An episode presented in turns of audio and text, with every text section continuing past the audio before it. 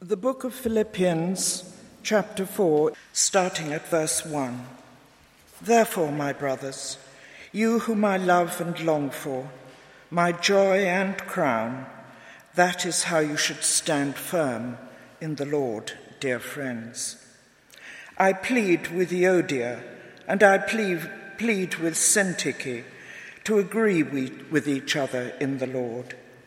Yes, and I ask you, loyal yoke fellow, help these women who have contended at my side in the cause of the gospel, along with Clement and the rest of my fellow workers, whose names are in the book of life.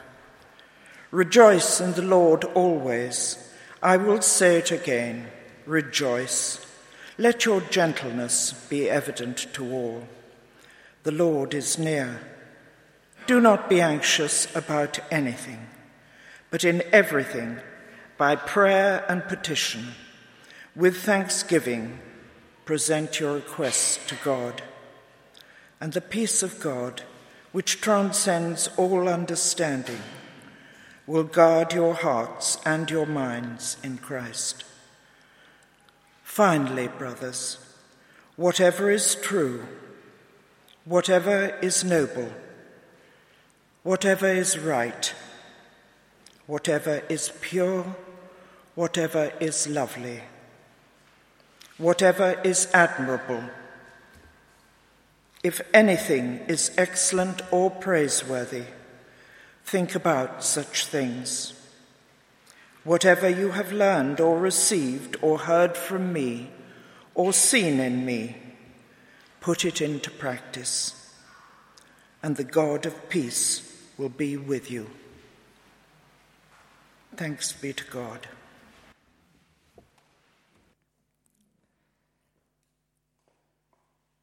For those of you who don't know me, my name is Guy Axelson. I'm married to MJ, and we have two lovely little boys, Charlie and Jago. And Jago was born about three weeks ago, so if I appear to be rather tired, then that's the reason.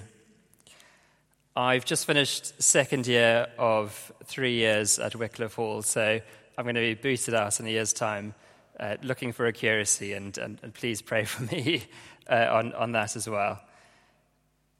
In 2008, shortly after completing a degree in finance and accounting in Cape Town, which is where I grew, grew up, I spent five months in Uganda. I was taking part in a, in a YWAM, a Youth with a Mission discipleship training school. And I've got to tell you, I, I love YWAM. I couldn't recommend YWAM highly enough. But to be honest, our, our final mission trip ended pretty badly. We were in Kabale in southwest Uganda, just near the border of, of Rwanda, living in an orphanage, orphanage, running alpha courses in the university, setting up um, football clubs for, for the kids, cleaning hospital wards, preaching in churches, knocking on doors and telling people about Jesus, etc., uh, etc. Et and our mission team of, of a dozen or so people just love Jesus and loved sharing Jesus with other people. And our situation there reminded me a little bit of, of Paul's commendation in Philippians 1:27, where he writes, as close as he comes, to a summary statement of this letter. This is what he says Whatever happens, conduct yourselves in a manner worthy of the gospel of Christ. Then, whether I come to you and see you, only hear about you in my absence, I will know that you stand firm in the one Spirit, striving together as one for the faith of the gospel. I just love that. They're called to strive together for the faith of the gospel. Now, this is impossible if they're divided. For Paul, you see, unity isn't a luxury, it's an identity. It is who we are, it is what the gospel does. Jesus unites us to himself, he unites us together, Jew and Gentile, slave and free. Therefore, as believers, we aren't called to create unity but only to maintain it. And this we do through having the mind of Christ, as Paul's explained in chapter 2, verses 2 to 5, where he writes, Make my joy complete by being like minded, having the same love, being one in spirit and of one mind. Do nothing out of selfish ambition or vain conceit. Rather, in humility, value others above yourselves, not looking to your own interests, but each of you to the interests of others. In your relationships with one another, have the same mindset as Christ Jesus. And this is what we're called to do. But we fail. In the final weeks of our mission trip, it all went sour. One of the men who, who was a student leader on the team asked the staff leader whether he could go and visit a friend in a nearby town.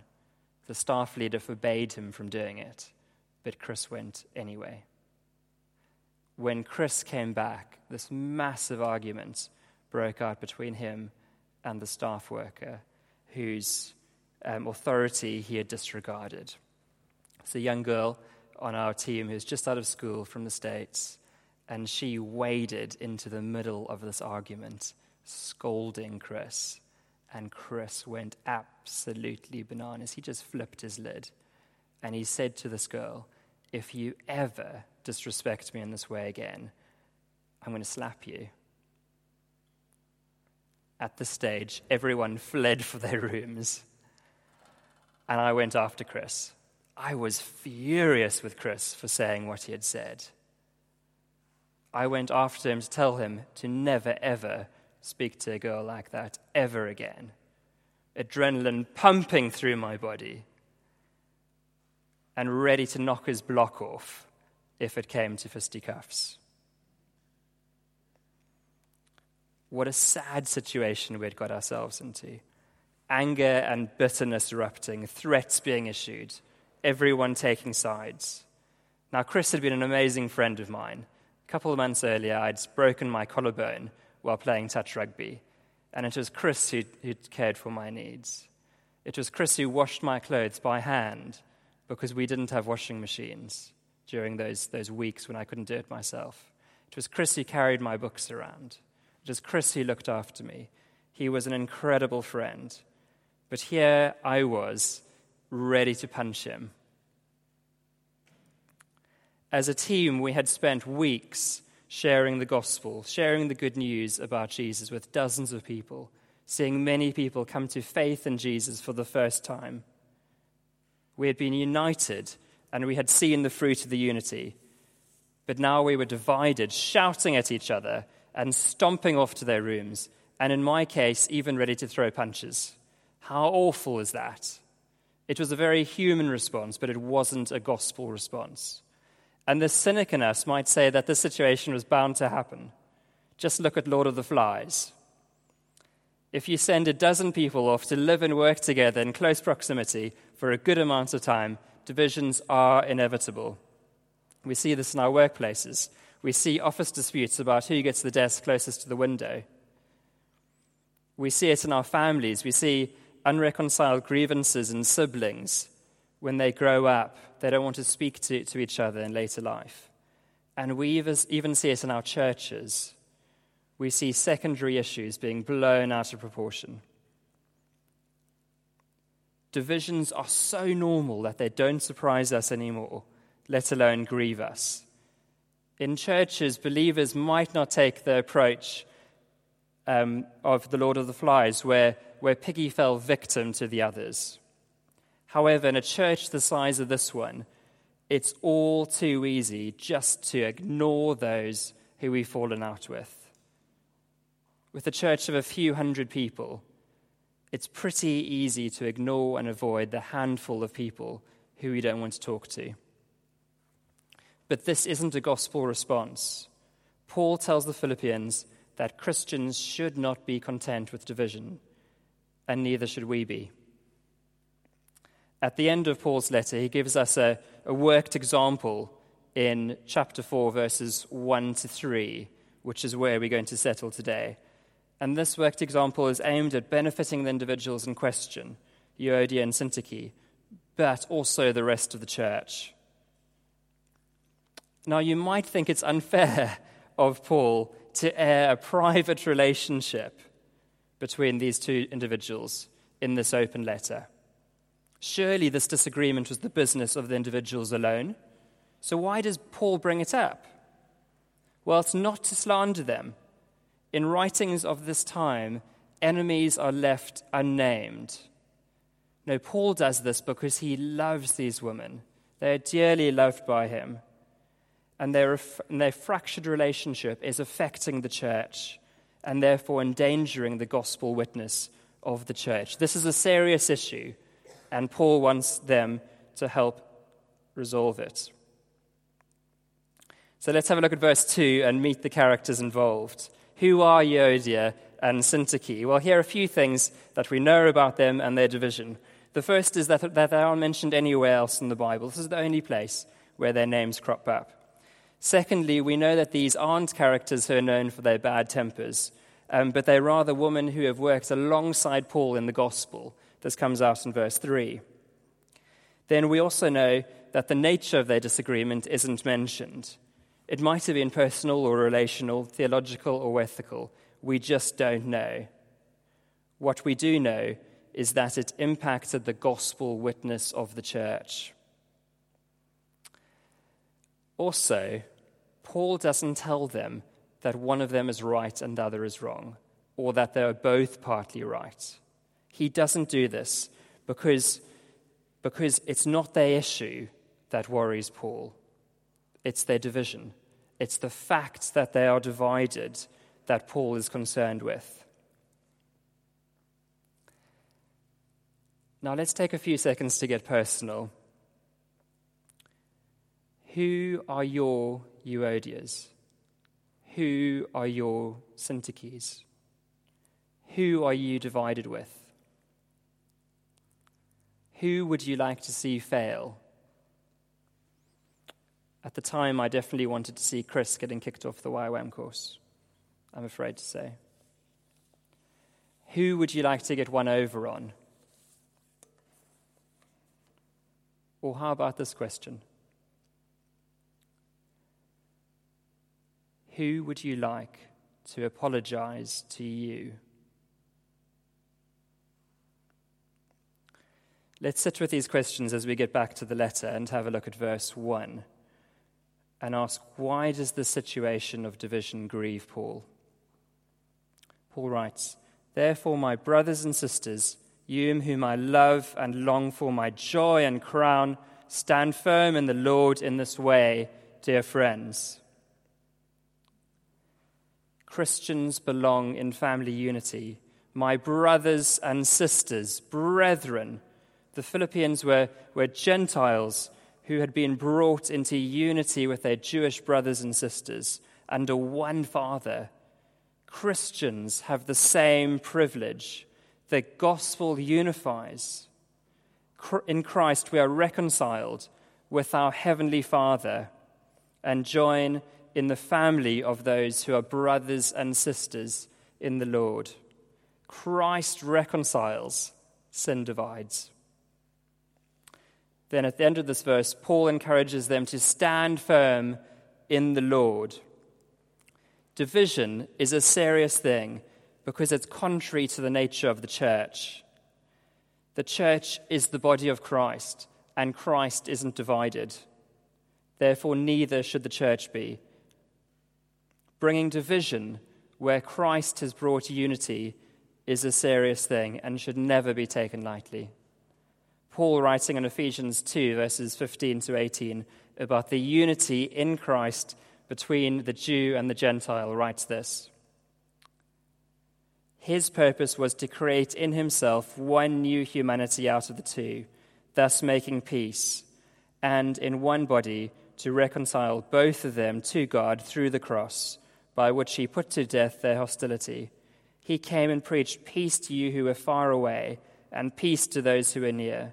For through him we both have access to the Father by one Spirit. In Christ, we are unified. Disunity amongst those who are in Christ is contrary to the gospel. Now let's look at verse 2 and 3 to look at Paul's solution to this disunity. He writes, I plead with you, Euodia, I plead with Syntyche to agree with each other in the Lord. Yes, I ask you, loyal yokefellow, help these women who have contended at my side in the cause of the gospel, along with Clement and the rest of my fellow workers, whose names are in the book of life. Paul pleads with Euodia and Syntyche. He is not heavy handed, but personal. He loves these women. Then he asks an unnamed true companion, which is sometimes translated as here, loyal yokefellow, to intervene. This person is to be proactive, to go to them with a helping hand, to help them with their reconciliation. Euodia and Syntyche aren't to go to him, but he is to go to them. Now, the image of the yoke fellow is a lovely one, and it's exactly what Paul's getting to. It's a reminder for the church of the like mindedness that Paul is calling them to. It's a picture of two oxen that are pulling side by side. And these oxen might not be thinking exactly the same thoughts, but they're pulling in the same direction.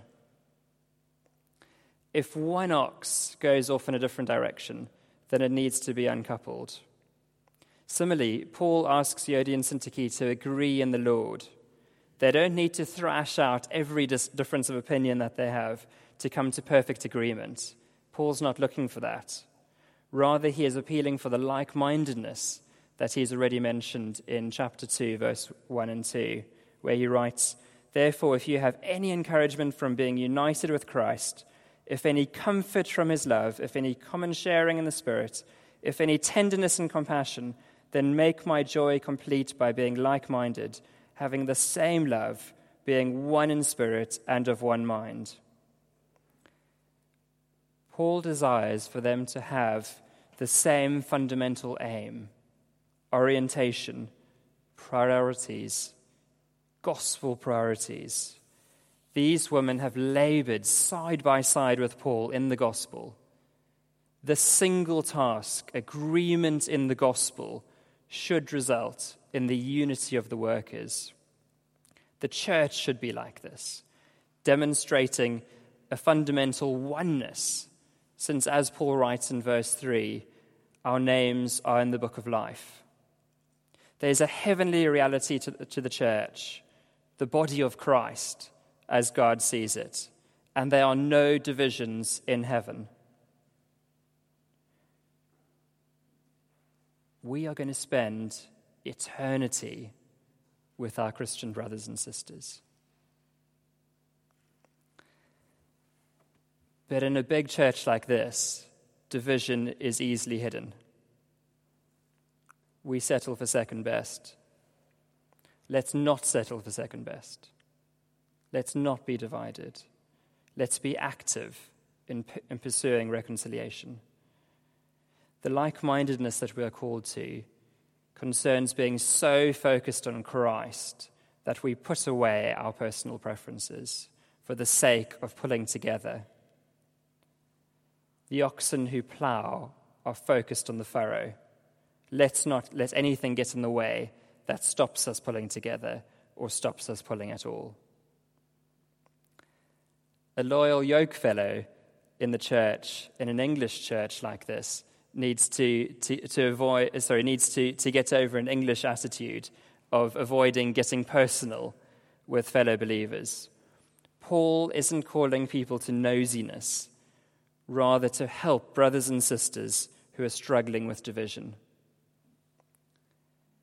Coming to church to hear a sermon and then walking out again isn't how Paul imagines the church. His view is much higher. We should be in each other's lives, getting alongside each other, and this extends to helping each other get over our divisions. The trouble with divisions is they, they can start to define us. And if, if we define ourselves by our divisions, then the gospel is in serious trouble. Since Philippians is an open letter, Paul is also addressing the friends and family of Euodia and Syntyche. those people who could easily have formed a Euodia party or a Syntyche party, this won't do. We need to be united in the Lord. Remember, we're called to like mindedness. Now, I want to go out on a limb and, and end this time slightly differently by sharing the peace, all of us together. And, uh, and there may be some of us here who want to use this time to, to make peace with a yoke fellow. I'll use Paul's um, final words in, in verse 9. And the God of peace be with you, and we share the peace together. Peace be with you.